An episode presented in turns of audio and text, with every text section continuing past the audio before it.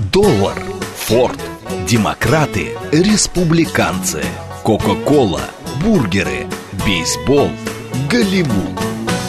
Что такое США и что значит быть американцем?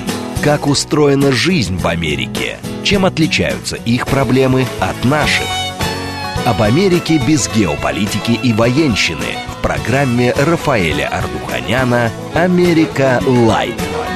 Программа предназначена для лиц старше 16 лет. Добрый вечер, уважаемые радиослушатели. Радиостанция «Говорит Москва», передача «Америка Лайт». Меня зовут Рафаэль Ардуханян, я автор и ведущий этой программы. Сегодня мы с вами, как я объявлял в нашем дневном анонсе, поговорим о Уотергейтском скандале. Тем более, что в эти дни исполняется 50 лет со дня этого достаточно знаменательного события. Сегодня у нас в гостях э, мой коллега, мой очень хороший товарищ, э, доктор политических, политических, политических. Да, политических наук, профессор МГИМО Юрий Николаевич Барабанов. Олег Николаевич. Олег, господи, Олег Николаевич Барабанов, ради бога, извиняли. Да, вот, я убежден, что вы узнали Олега Николаевича, участник многочисленных ток-шоу, мы вместе принимаем участие, так что, Олег, я очень рад вас видеть здесь, спасибо, спасибо что нашли спасибо, время. Спасибо, да. Рафаэль. Да.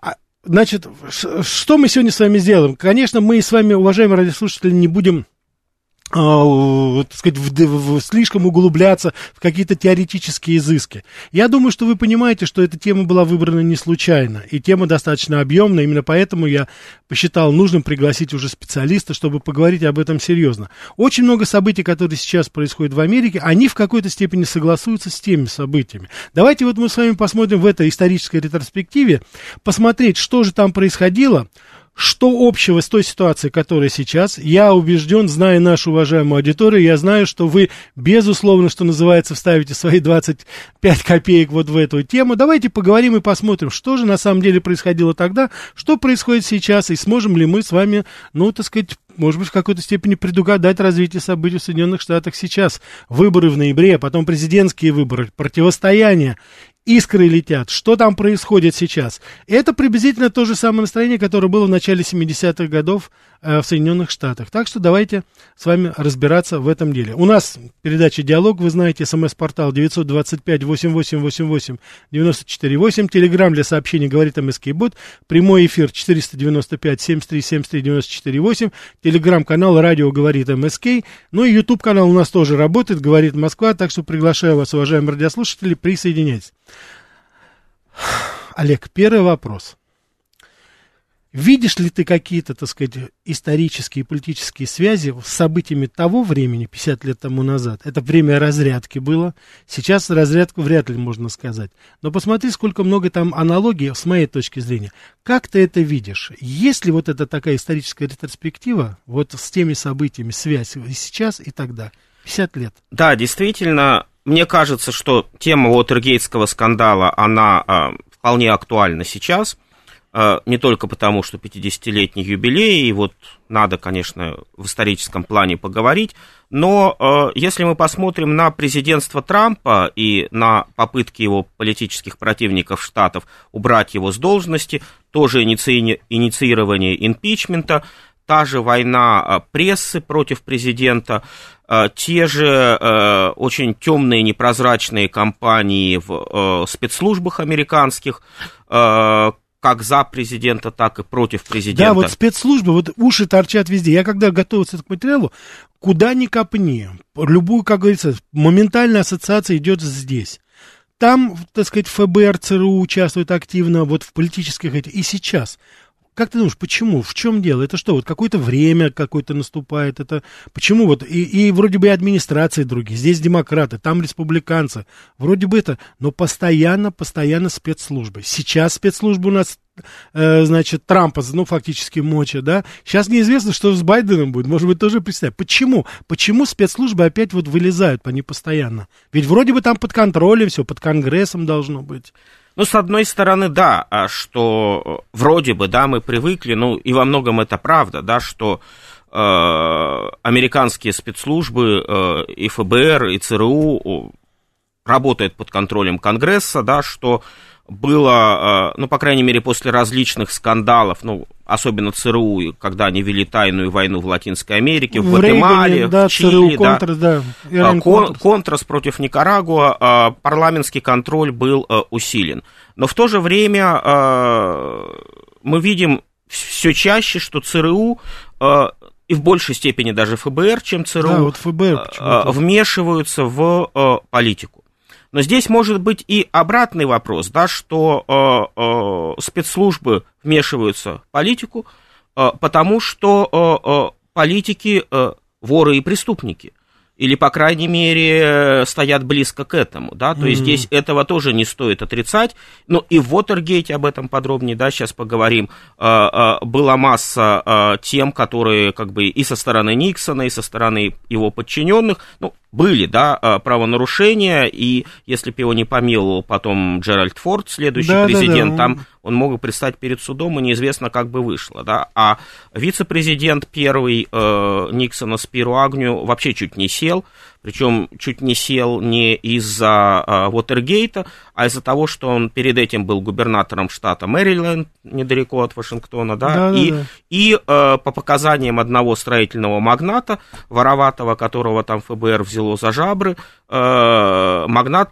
э, заключил сделку со следствием и говорил... Издал вице-президента. Изда, издал вице-президента, что он брал 5% откаты со всех строительных подрядов, э, которые были там. То есть схема а, откат подряд, э, она, к сожалению, не только для нас актуальна, но и для такого светоча демократии, как Америка. Но ведь Спирагни он ушел в чистую, его, как говорится, не осудили, он как-то сумел э, вот...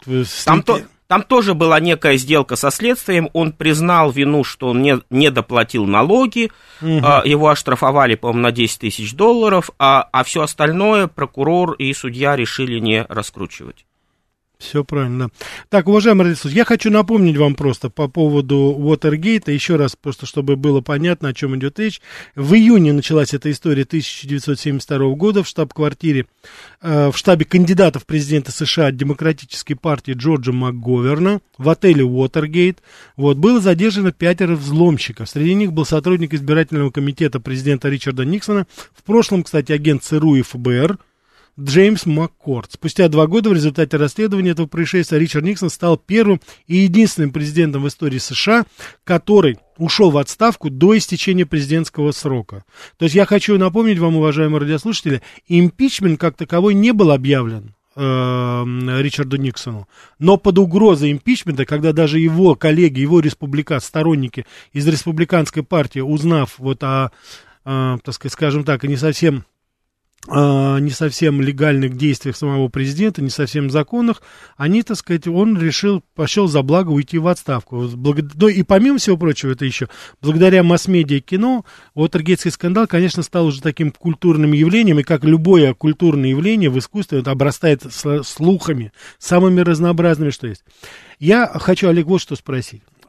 Значит, мы с вами знаем, что, конечно же, это два корреспондента, Вашингтон-Пост, это они раскрутили, собственно говоря, весь этот, весь этот скандал, да, все, добыли информацию при помощи там, чего мы поговорим. Скажи, пожалуйста, с твоей точки зрения, сейчас у нас тоже вопрос о средствах массовой информации. Какую роль тогда сыграли средства массовой информации в этом? А, Не кажется ли тебе, что это был вот какой-то такой переломный момент в истории развития Америки, когда СМИ стали уже, ну вот, как Ленин в свое время говорил, не только политический там, да, агитатор, но и организатор. Вот не кажется тебе, что тогда вот именно произошла вот эта вот соорганизованность вокруг средств массовой информации? Люди стали кучковаться, что называется. Как ты считаешь? Да, совершенно верно. И э, после того, как э, Вашингтон-Пост были слиты э, документы, теперь уже ясен сливщик, да, это бывший заместитель директора ФБР э, Марк Фелд, э, это вот, как его называли? Глубокая Давай, глотка. Глубокая глотка. Ну, э, просто напомни, пожалуйста, ведь глубокая глотка и в деле Трампа. Сейчас там тоже у нас фигурирует вот этот вот э, информатор, который обол, фактически ведь оболгал, да, Трампа? Получается ну, да. так, да. Но, Опять глубокая глотка. Да, ну давай по порядку. То есть я а, считаю, то есть я не хочу быть адвокатом дьявола, да, но я попробую быть адвокатом Никсона. И попытаюсь понять, что это вот не со зла душевного а, эти жучки, понятно, что это правонарушение, естественно, здесь ну, да. не может быть оправдания, но чтобы понять а, логику. А, идет Вьетнамская война. Да. А, за год до этого, в 1971 году, происходит очень большая первая крупная утечка секретных документов Соединенных Штатов, так называемые вьетнамские бумаги или пентагоновские бумаги. Да. А, дело в том, что Никсон, когда стал президентом, он начал говорить, что мы стремимся к миру, что Америка хочет так или иначе достойно завершить этот конфликт. Э, Генри Киссинджер, его ближайший соратник, э, много этим э, занимался.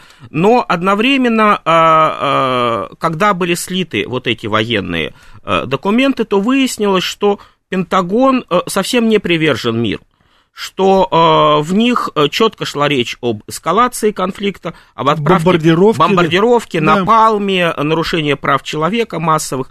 Э, то есть вот все эти э, процессы.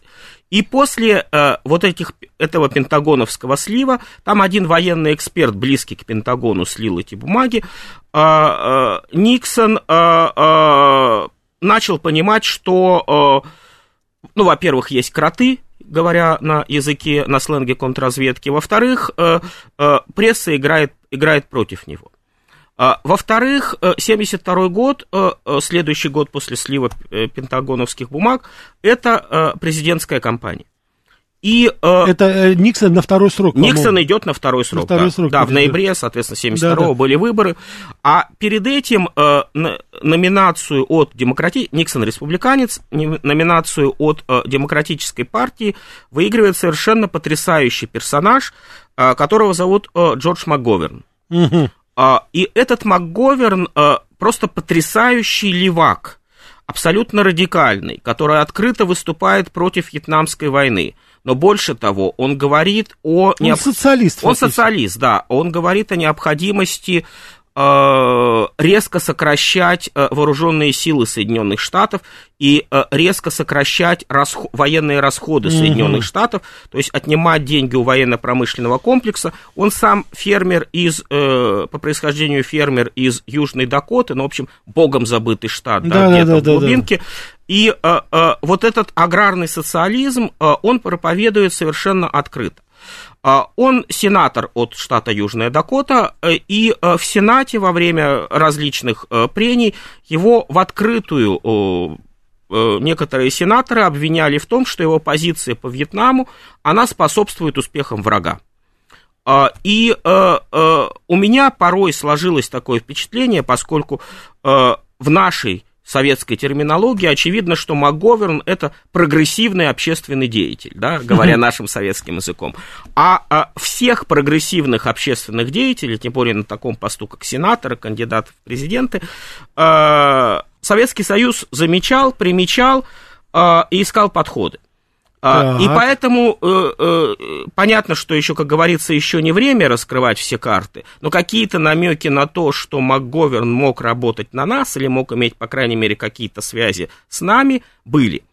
А, и а, вот с этой точки зрения, то есть вот, вот сидит Никсон, да, у которого постоянно сливают информацию. И его противником лезет, ну, как он представляет, коммунист, безумный коммунист. Да, да. коммунист какой-то. Да. Абсолютно радикальный. И э, с этой точки зрения э, к нему в доверие.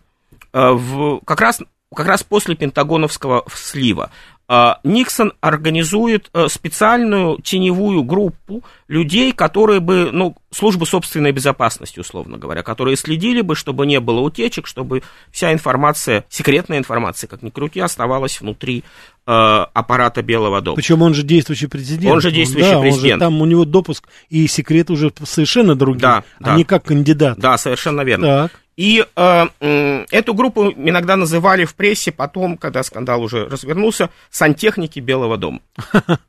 Понятно. Э, White House Plumbers. А, и э, э, одним из руководителей вот этих сантехников был тоже один потрясающий персонаж, которого звали Джордж Гордон Лидди. Угу. Лидди фамилия. А, и он сыграет ключевую роль в этом деле. Еще до закладки жучков э, в комплексе Уотергейт, где-то за полгода до этого а Лидди представляет Никсону и тогдашнему генеральному прокурору Соединенных Штатов свой план вот как должны работать эти сантехники. Да, Олег, извини, пожалуйста, я напомню хочу нашим радиослушателям, почему отель Уотергейт, почему там закладывали жучки, потому что там была штаб-квартира избирательной кампании, вот именно МакГоверна. Там несколько номеров, где и были его помощники, его секретари, хранилась документация. То есть, в принципе, это вот эта кухня вся, да? Ну, да. Она была там. То есть, поэтому это было вот целью этой группы. Да, да. ну и, собственно, ну сам отель такой вообще мрачное, да, бруталистское да, здание, да, да, когда да. через потомок переезжаешь в район Фоги Ботом, он там угу. спра- справа, ну, в общем, выглядит отвратительно, не шедевр я его, да, я, я, хотя я, дорогой. Да. Но сейчас-то он уже, как говорится, недорогой. Не там я и апартаменты и, есть. Да, там, там типа... построили вокруг уже новые гостиницы, такие уже современные. Угу. Я его еле нашел. Он такой небольшой. Там, ну, у реки там, да. Да. Так, и что вот, дальше? И, и, соответственно, этот Лидди. Он бывший а, агент ФБР, ну, агент по-американски, сотрудник ФБР, затем работал прокурором. И будучи ФБРовцем и прокурором, он прославился тем, что он был абсолютно безбашенным незаконные обыски, незаконные аресты, там, э, применение Бог физич... физической силы при задержании. То есть, вот, э, э, как говорится в психологических да, характеристиках, да, да, чувство опасности опять уменьшено. Прокурор, опять прокурор, опять, опять незаконные обыски и против, как говорится, основных конкурентов в президентской и в, в этой гонке Да, и, и, вот этот Лидди, э, э, ну, такой вот Джеймс Бонд, да, рыцарь без страха и упрека, предлагает массовую программу, там, подкладывать проституток всем лидерам демократической партии, э, жучки куда только можно, наружка и все прочие вещи. В общем, э, массовая такая программа. Никсон поначалу испугался, э, вернул ему вот это его предложение, говорит, сожги эту бумагу, чтобы ее никто не видел. Но а, а, а, один, по крайней мере, из элементов предложений Лидии, жучки в штаб-квартиру, были сделаны. Их поставили в мае 1972 года на телефоны двух э, ну, руководителей аппарата предвыборной кампании mm-hmm. демократов. А один жучок работал нормально, а второй, э, ну, сел. В общем, какой-то с ним косяк вышел, батарейка mm-hmm. или что-то. И тогда вот они 17 июня ночью решили, поставить, решили его поменять. Э, убрать старый сломавшийся, поставить, поставить новый хороший, и там их случайно застукал э, охранник этого э, комплекса Watergate, который ну, просто проходил ночной обход по этажам, увидел, что одна дверь на лестницу... Которая... Заклеена, по-моему, там было... Там, ну, вот, язычок замка заклеен скотчем, но он подумал, что уборщики могли сделать, чтобы 20 раз ну, не да, открывать, чтобы... ведра угу. не таскать, да. И он просто убрал этот скотч, закрыл замок, ушел, э, через час э, решил вернуться посмотреть. И к его удивлению э, выяснилось, опять что, что опять заклеено скотч. И э, тогда уж он вызвал полицию, э, это вот реальность, да, но э, на это наложился и еще один кинематографический сюжет, да, поскольку не только вот все эти фильмы, собственно, про сам Вотергейт, про всю президентскую рать и так дальше. А, Форест Гамп, да, а, великий да, да, да, да, персонаж Америки, а, каким-то макаром останавливается в Уотергейте, хотя у меня странно, что у Фореста Гампа были деньги на ночь в Уотергейте, поскольку отель не дешевый, тогда особенно, да, он был новый, в 60-е да, годы да, только построен. и э, э, ему из окошка напротив, он такой вот э, изогнутый, изогнутый да. змеей такой отель построен, из окошка напротив ночью светят какие-то фонарики. Форест Гамп не может уснуть, озверевает, э, звонит в охрану отеля, говорит, да блин, вы разберитесь уже в, кон- в конце концов.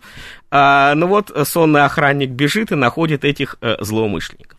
Вот э, история со взломом. Там была, знаешь, я хочу, Олег, извини, я хочу да. еще сказать. Дело в том, что охранник, он не просто, э, как говорится, я, конечно, я думаю, что наши радиослушатели понимают, что это э, художественный, скажем так, да, вымысел э, авторов замечательного фильма «Форест Гамп», так как он, наш герой Форест Гамп, он прошел как бы по всем перипетиям американской истории, то есть он везде побывал у нас, да, наш пострел. Вот, а там было очень, он вызвал, э, охранник вызвал специальное подразделение там как раз вот во время, почему, так сказать, не среагировали вовремя и сами, собственно говоря, вот эти взломщики. Дело в том, что там был такой под прикрытием э, группа полицейских. Их называли, значит, бам-сквад, это значит, ну, хиппи, так сказать, там эти бомжи полицейские. Они специально одевались, они, у них, во-первых, были длинные волосы свои, uh-huh. в грязных каких-то джинсах там, ну, в общем, сразу и не скажешь. Их специально использовали вот чтобы в каких-то, ну, тогда, это же 70-е годы, э, тогда еще там о каких-то этнических бандах особо не говорили, а вот хиппи, ребята, они доставляли очень много хлопот. Ну, по наркоте, Да, да, по наркоте в основном, да, ну, не так кровожадно, как сейчас, ну, и поэтому вот эти ребята, как бы, чтобы под своих сойти, вот они ходили в таком бой. И вот когда, значит, они видят эти э, взломщики, они спокойно работают там, да, вдруг заходит, значит, такой вот э, абсолютно, как это, дурно пахнущий, потлатый, с грязными волосами парень, и, значит, смотрит на них и типа, что вы здесь делаете? Они ему говорят, мальчик, иди отсюда, чтобы тебя здесь нет. Мальчик достает, значит, сначала удостоверение, а потом пистолет.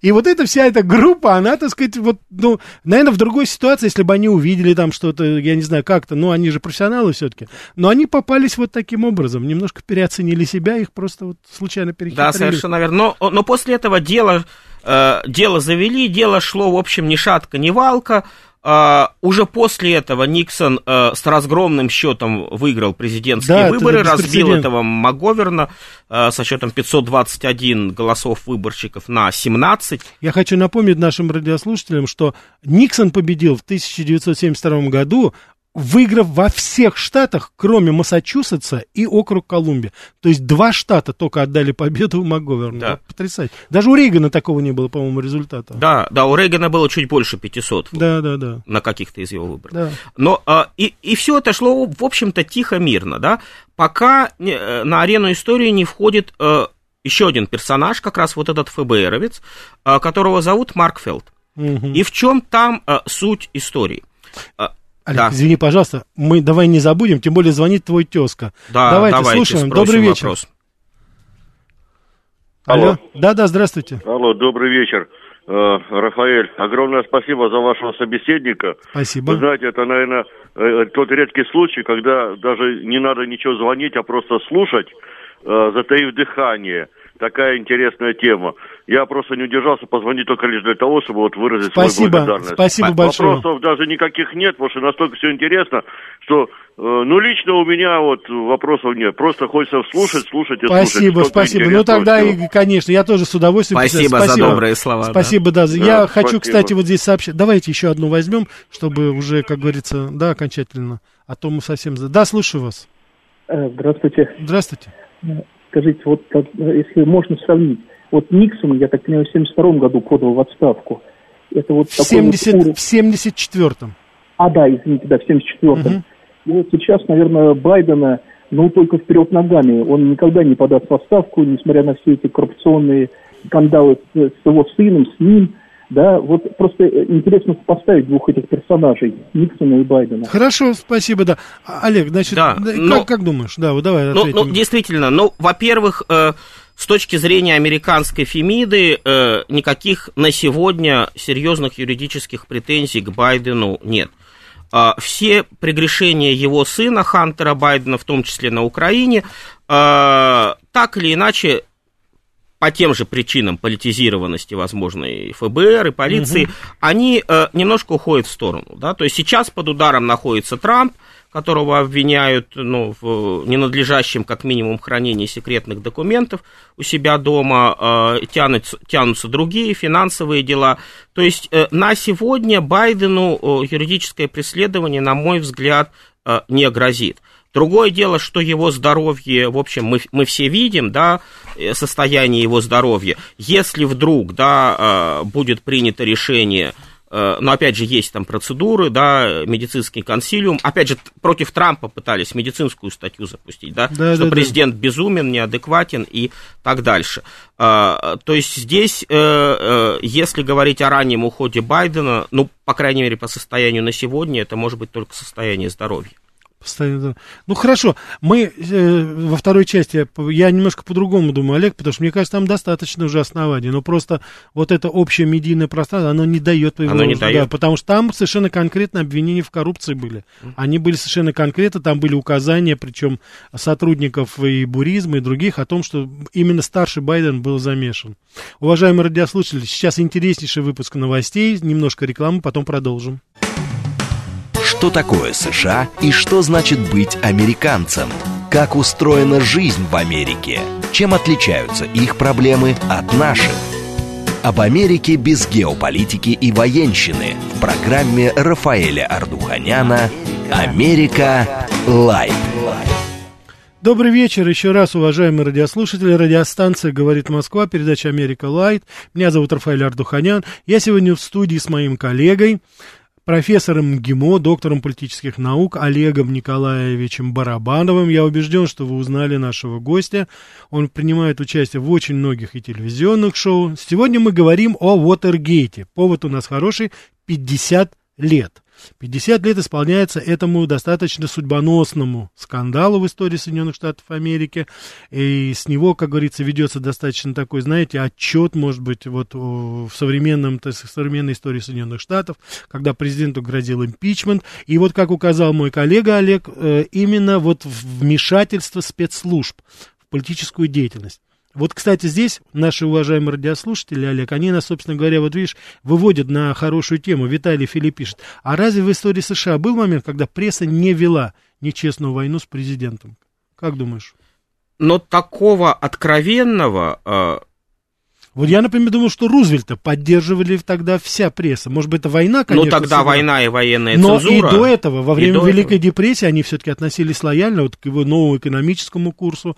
Там было это. Тедди, Тедди Теодор Рузвельт, это был, ну, он был вообще любимчик такой, такой огромный такой, да, Тедди Бир, медвежонок же в, в честь него Да. назван, да? Но здесь, э, если, э, ну, предположим, да, что э, пресса э, отражает настроение общества, да, то э, и должна это делать, естественно, э, то э, настроение общества в Соединенных Штатах в этот период как раз э, э, очень турбулентные, очень э, на грани взрыва, да, это и протесты против. Вьетнамской войны, антивоенные протесты, это и расовые протесты, 68 год убивают Мартина Да, Лютера недавно, Кинга, да, недавно, да, это А, вся эта э, кампания, которая называлась busing или бусинг, да, когда э, десегрегация школ, чтобы черные и белые дети учились вместе в И чтобы школ- в автобусах, и в, шко- да, школьных сидели. автобусах сидели рядом, да, они э, э, как э, в ЮАР при апартеиде, да, то есть э, здесь э, масса, масса проблем, плюс э, экономическая ситуация не самая хорошая, ну, понятно, что в сравнении с другими в Америке всегда хорошая ситуация, но все-таки, то есть предыдущий президент Линдон Джонсон, да, он же э, э, строил наполеоновские социально-экономические планы, его программа Великого общества, да, Great Society, а, она лопнула, да, и э, э, за, за год до этого, за год до Watergate, 71 год, э, э, утрачена жесткая привязка доллара к э, золоту. Да-да-да, вот к этому, да. Да. Олег, извини, пожалуйста, у нас полная линия. Давайте Да. на- хотя бы на один ответим. И просто одно слово, что Да. пресса отражает недовольство общества и поэтому пинает власть. Ну да, но согласись, сейчас это все наоборот. Всё Да, наоборот. слушаю вас. Да, добрый вечер, Рафаэль, уважаемый профессор. Ну, я благодарить не буду, опять вы по- подняли актуальную тему на все времена, Спасибо. поэтому ну, не усну до утра. И, возможно, буду несколько раз Да. переслушивать вашего интересного собеседника. Я бы хотел задать вопрос, один коротенький, другой длинный. А нет ли, как с Байденом, ой, вернее, как с Трампом, пророссийского следа? Ведь, как известно, Россия во времена Советского Союза оставалась Россией для США. Тем более, что любого политика на его терпкой и нелегкой дороге можно не только найти многие скелеты и скомпрометировать, в том числе с помощью четвертой власти, как и Никсона, например, с помощью спецслужб. А, Я хочу сказать, что не, обвин- не был ли он заподозрен более высшими кругами, однопартийцами в пророссийских отношениях, не только с Москвой, самим лично Брежнев, за- за- положив зачатки э, э, доверительных отношений, э, по разрядке и, по- и теплых отношений. Тем более, что он посещал Дегтярск. Свердловской области, будучи президентом, где его родители в конце 20-х годов поднимали в Советской России э, горнодобывающую, горноперерабатывающую промышленность. Это первый вопрос. И второй вопрос. Вот э, как вы смотрите на то, что, вернее, э, имеет ли Ричард Никсон в 1974 году инициирование э, поправок Джексона Вейника в отношении Советского Союза. Спасибо. Хорошо. Да, ну, но вот. что касается э, Никсон и э, советский след, э, здесь тоже я должен сказать, что я э, не видел э, никакой э, информации, которая обвиняла бы Никсона в э, работе на э, Советский Союз. И даже вот тех намеков, которые делались в отношении его конкурента на выборах 72 МакГоверна, в отношении Никсона не было. Другое дело, что э, действительно, вот, Рафаэль, мы обсуждали это, да, перед эфиром, что э, началась эта политика разрядки, что Брежнев э, установил контакт с Контакты Никсоном. были хорошие. Контакты были хорошие, были встречи, поскольку с Джонсоном никаких встреч у Брежнева не было, с ним встречался только Косыгин. Да. Ну, во, во времена Кеннеди был еще Хрущев, а с Никсоном пошел диалог, и по каналам советского посольства, да, мы Никсона поддерживали, да, и уже после его отставки в советских газетах, в общем-то, было написано, что Никсон пал жертвой да, э, капиталистической грызни, да. интриг и э, всего прочего. Я, я думаю, Олег, э, я хочу просто еще напомнить. Дело в том, что начало 70-х годов это не только была это, так называемая политика дейтанта, разрядки, это политические контакты. Тогда начались знаменитые хоккейные встречи да. с профессионалами. И Никсон стоял у истоков космической программы Союза Пола, который потом вылился вот в 75-й год, 75 да, год, совершенно блистательный полет. Это все при Никсоне было. Вот. В с, с этом отношении. Никсон, значит, был визит. Линдон Джонсон не ездил. Там Кеннеди не ездил. Эйзенхауэр не ездил. Он фактически первый и, наверное, он единственный президент, самый первый, который приехал в Советский Союз. Посетил 73 год, по-моему, если мне память не изменяет. Вот.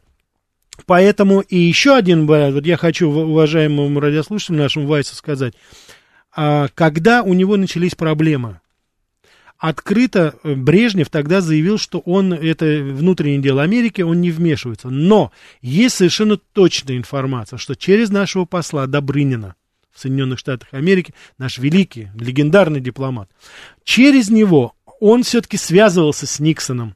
И Добрынин ему передал личное послание Брежнева, ну, под общим таким, значит, настроем, что держись, Ричард, вот ты победишь, Ричард, ты сможешь, потому что, наверное, здесь не то чтобы, хотя вот э, тот был, как правильно сказал, он был социалист, Маговер, да, но они все-таки наши, нас устраивал Ричард Никсон, да. потому что очень много позитивных шагов тогда было сделано, ну, и с американской стороны, и, конечно, это. Я уже не говорю о том, что Ричард Никсон себя блистательно, ну, и с, Кишинджер, с Киссинджером проявил в отношениях с Китаем, потому что именно тогда Собственно, заложил... он, да... Вот эти отношения с Китаем, вот это, так сказать, его развитие с Дэн Сяопином тогда, вот в тот момент, 76 год уже, Мао Цзэдун был уже болен достаточно, он уже был, так сказать, это, да, и вот этот вот новый курс, который Дэн Сяопин потом, это тоже была инициация администрации этого, Но да? я только, Рафаэль, если можно, я, я одно слово... Олег, да, извини, да, еще одну хорошо. примем, один примем, давайте еще примем один, а потом, да, пожалуйста, добрый вечер.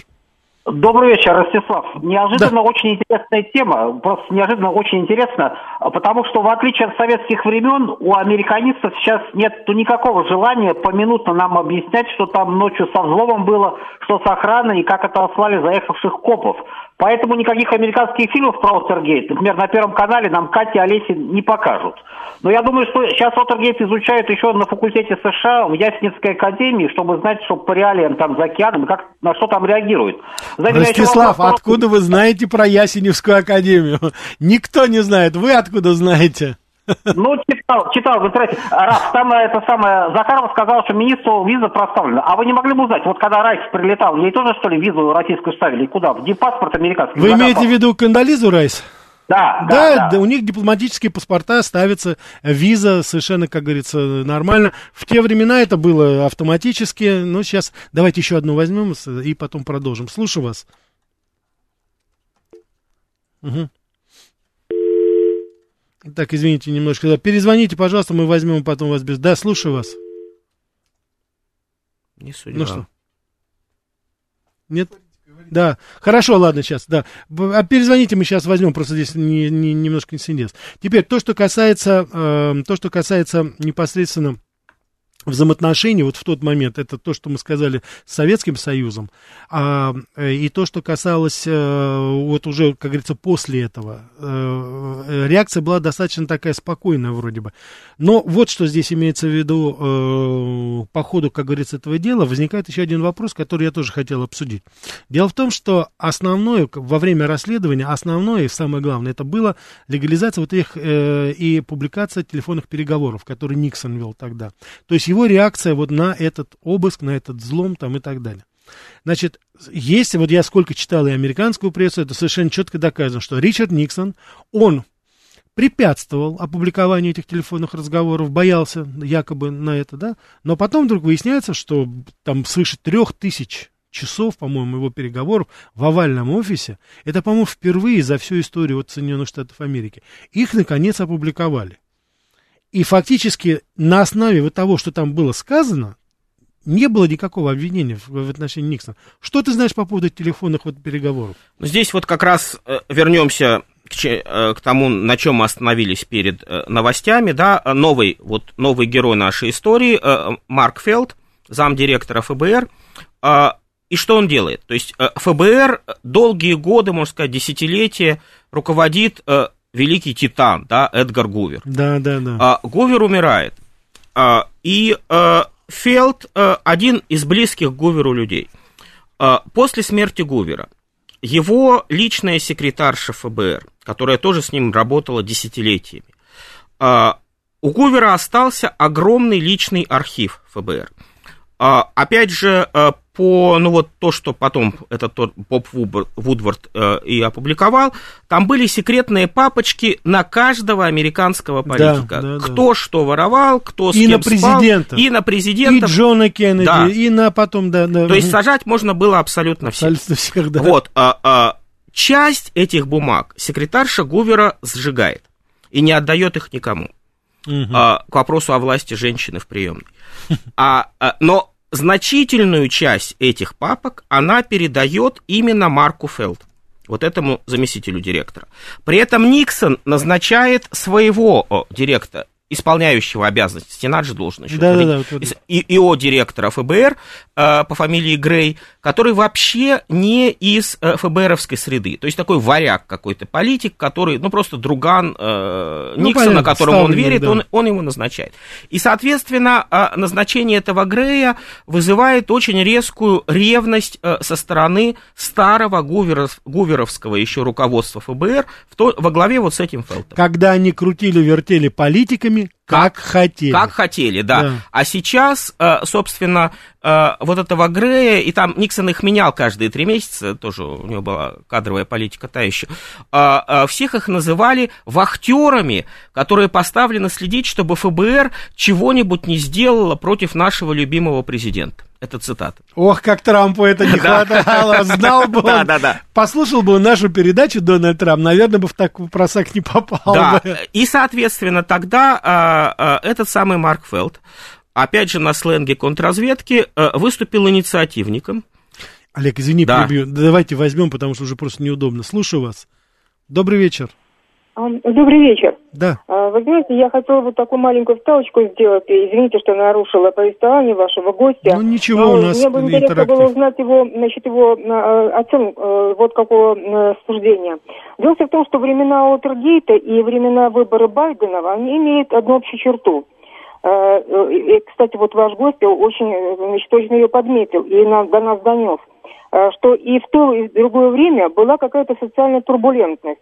Во времена Утергейта она, конечно, была по накалу выше.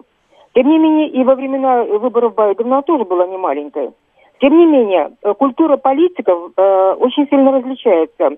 Значит, э, э, э, во времена Утергейта претендент на должности, ну вот он вынужден был пойти в отставку, ушел только лишь потому, что его партия там прослушивала какие-то телефонные переговоры. Извините, как будто раньше такой практики не было. Была, конечно. Но поскольку это обнародовано, он посчитал невозможным дальше претендовать на высший пост в государстве. У Байдена, у которого, значит, э, выборы были, ну, практически фальсифицированы, причем не какими-то тайными технологиями, а все было явно совершенно. Мгм. Тем не менее, э, он, значит, он совершенно спокойно занимает сейчас пост, э, высший пост государства Соединенных Штатов. Понятно. То есть, Вот, да, сравните, пожалуйста. Спасибо, да, такое. понятно, да, спасибо. Вопрос. Да, Олег. но здесь действительно э, вопрос важный, да, вопрос правильный, э, и э, сейчас есть, если сравнивать, да, то сейчас, во-первых, есть культура отмены, которой все-таки не было в 1972 году, да, и сейчас э, Трамп, э, э, наверное, он был неуспешным президентом, объективно говоря, но то, что он смог сделать, он действительно расшевелил вот это э, вашингтонское болото, а, а, что он призывал сделать перед своим избранием, да, а, он показал, что значительная часть американского электората думает не так, как э, политики в Вашингтоне, и это привело в ужас. И, и страна действительно раскололась на а, два лагеря. А, с одной стороны, два побережья, э, либеральная Калифорния, либеральный северо-восток США, там Нью-Йорк и все прочее. Олег, а почему ты думаешь, что он неудачный был президент?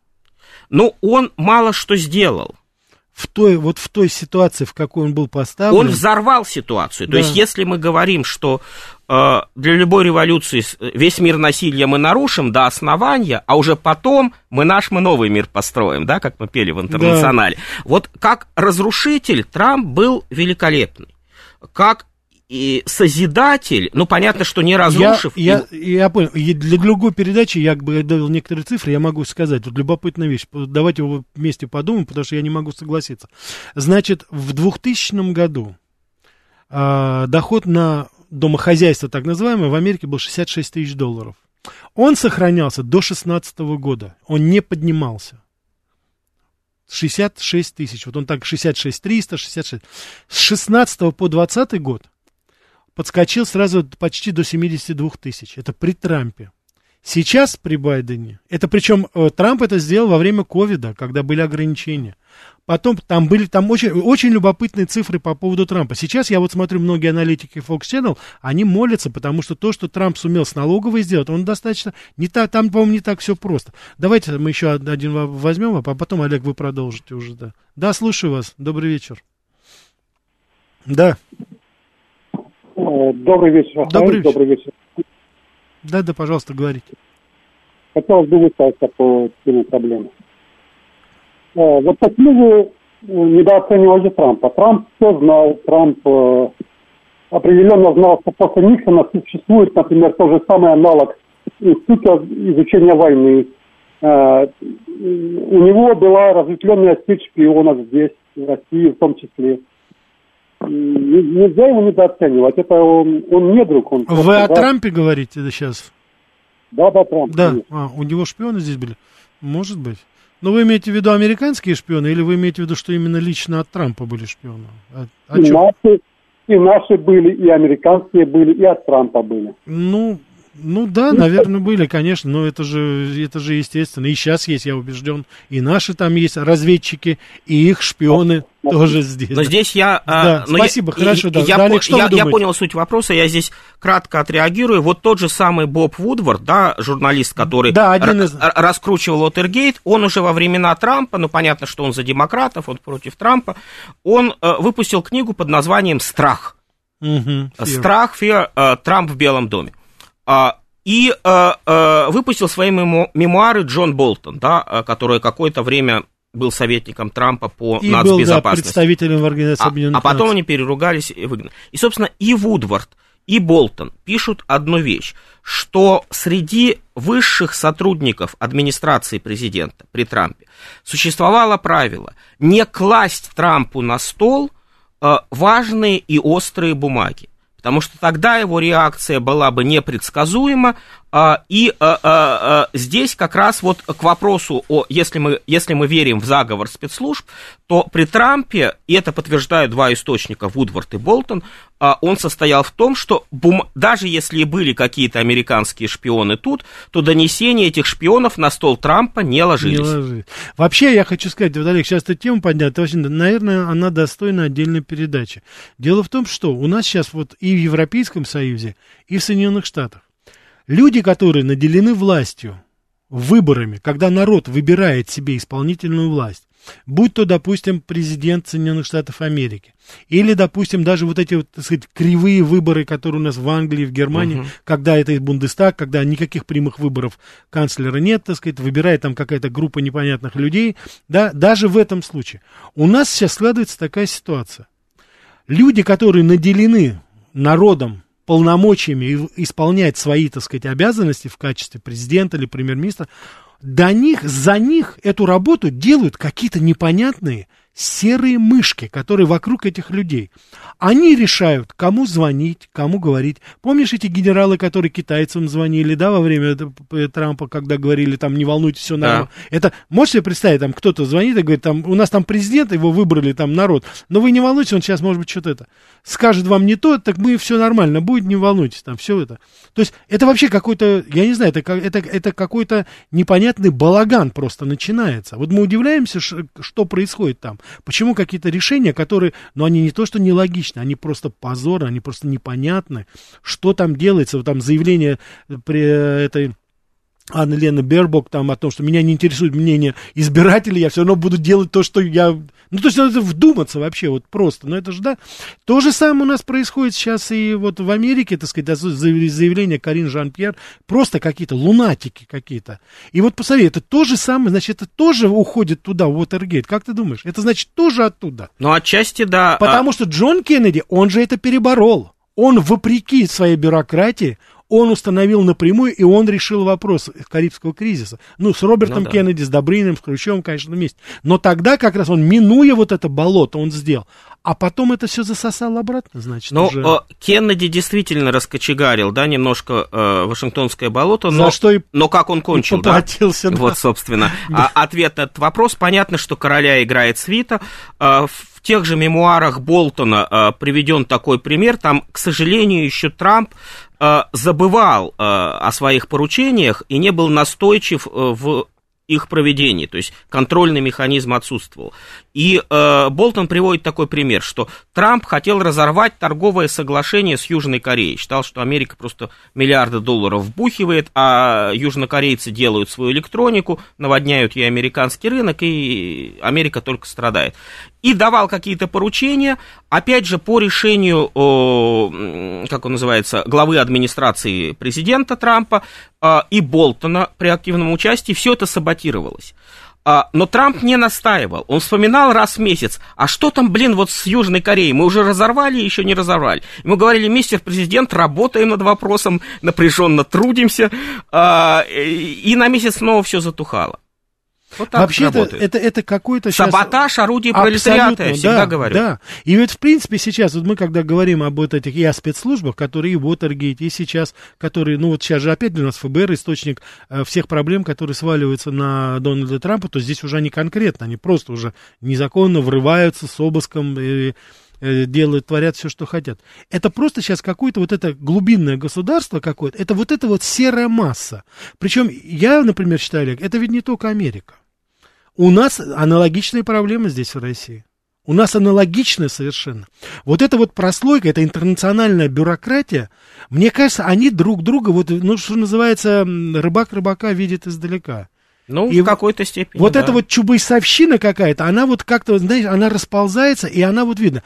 Какая бы инициатива, как бы ни был энергичен, допустим, там, верховный главнокомандующий, какие это все вязнет пропадает куда-то, какие-то таможни, какие-то подзаконники, законные акты, какие-то иммиграционные, там, э, стараются там люди сделать, там, что-то делают, упирается в какого-то чинушу, в какого-то это.